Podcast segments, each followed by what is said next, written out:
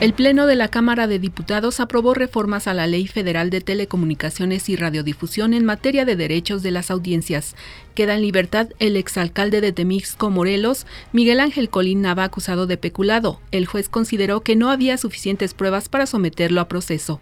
La Comisión Interamericana de Derechos Humanos lamentó que México haya ignorado sus recomendaciones sobre retirar a las Fuerzas Armadas de las tareas de seguridad pública.